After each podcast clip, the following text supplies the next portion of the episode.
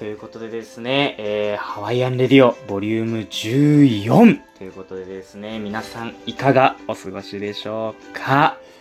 えー、MC の健太郎でございます。えー、皆さん、戻ってまいりました。お久しぶりでございます。さあ、今回はですね、えー、インスタグラムの方でですね、えー、それはずるいよという形でですね、皆さんからお便りを募集いたしました。えー、たくさんのご応募ありがとうございました。えー、2通でした。さあ、えー、その中ですね、今回早速、それはずるいよというですね、お便りいただいたので読んでいきましょう。さあ、まず1通目がですね、えー、ペンネーム、金玉ちょんちょんさんより、えー、ケンタロウさん、こんにちは。はい、こんにちは。えー、それはずるいよというのでですね、僕は、えー、長泉の白鳥を、えー、それはずるいようにします。なんとか面白くしてください。よろしくお願いします。はい。お便りありがとうございます。さあ、長泉の白鳥。わけわからないですね。これだけ送られてきても。えー、長泉の白鳥というのはですね、えー、静岡県のですね、長泉町というところがありまして、そこにある大型のスポーツショップのですね、名前ですね、白鳥というのは。えー、残念ながらですね、2020年4月をもってですね、えー、長年営業していた白鳥はですね、えー、閉店になってしまいましたが、えー、僕たち、えー、小さい頃はですね、スポーツすると言ったらその長泉の白鳥でよく、えー、シューズだったり、衣類だったりを買っていた場所ですね。えー、僕はですね、その長泉の白鳥で一番の思い出というとですね、えー、2階、2階建てのショップなんですけれども、2階にトイレがあります。ある日ですね、ちょっと僕、お店に行こうと思って、えー、腹痛がちょっとしたので、まあ男性なのでですね、男性トイレのちょっと台の方でこう行ったら、誰か使用しててですね、ちょっと入れなかったんですね。でこう、ちょっと我慢できなくなってしまって、もうしょうがないということで、人目をこう気にしながら女性トイレで実は用を足したことがありまして、で、その用を足した後ですね、こう出てきたんですけど、出てきた時に、なんとちょっと女性と鉢合わせてしまって、ものすごい目で僕のことを見て、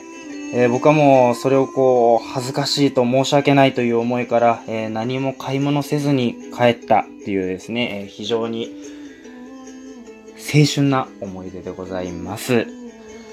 さあ、えー、続いてのですね、えー、お便り読んでいきましょう。えー、ラジオネーム、金玉、金玉ポムポムプリンさんよりです。えー、ケンタロウさん、こんにちは。はい、こんにちは。えー、数年前、アメリカのスーパーの魚売り場での出来事です。えー、整理券でオーダーを取るシステムだったため、自分も整理券を取って順番待ちしていたら、自分の順番を飛ばされていました。その時、一緒にいた兄と私が唯一のアジア人でした。なるほど。これはちょっとしたあれですね。今話題になってる差別的なものもちょっと含まれてるのかなと思うんですけれども、まあ、僕もですね、日本人なんですけれども、まあ、近くのですね、ラーメン屋さんで行った時同じように整理券を取った、と、こう取って待つシステムがあるんですけれども、もう僕がこう、3組ぐらい待ってる時にですね、あのー待てど暮らせどこ呼ばれないなと思って見たら消されてるんですね。自分の名前を書いたところが。で、周りを見渡して、店員さん捕まえてすいません。えー、呼ばれてないんですけど、と言ったんですけど、まあ、よくよく自分の顔を見たらですね、僕、あ、中国人みたいな顔してるなと。そういうところだったのかなと、えー、同じような感じをちょっとですね、今受けました。さあ、便り読み終わってしまいましたね、これは。ちなみに僕のそれはずるいよというちょっとエピソードをですね、一つお話ししたいと思います。えー、僕はですね、今会計事務所で働いているんですけれども、えー、今、もう6月ですね。日本ではですね、クールビズがもう始まっているんですけれども、えー、ある日ですね、半袖でえー、僕が出勤していたところ、所長から長袖にしてくれと。で、あ、わかりましたと。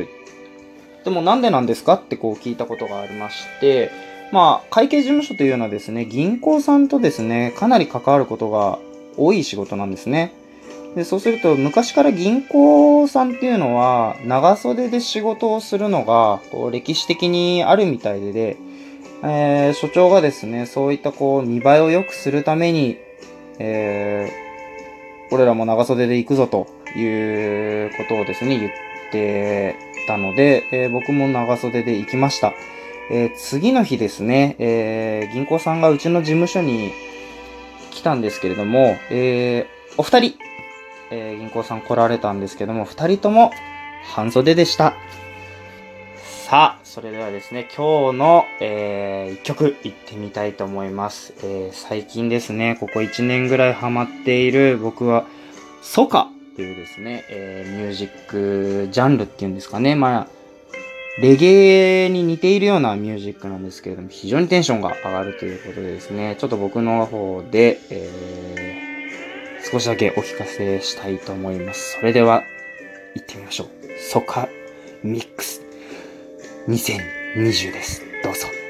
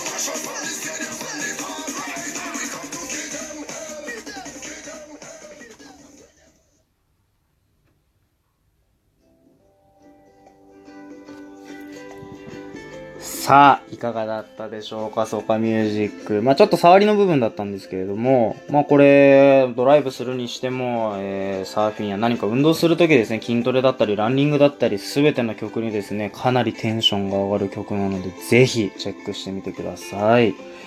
さあ、そろそろお別れの時間が近づいてきましたね。えー、今回久々だったので、いかがだったでしょうか？ハワイアンレディオボリューム14。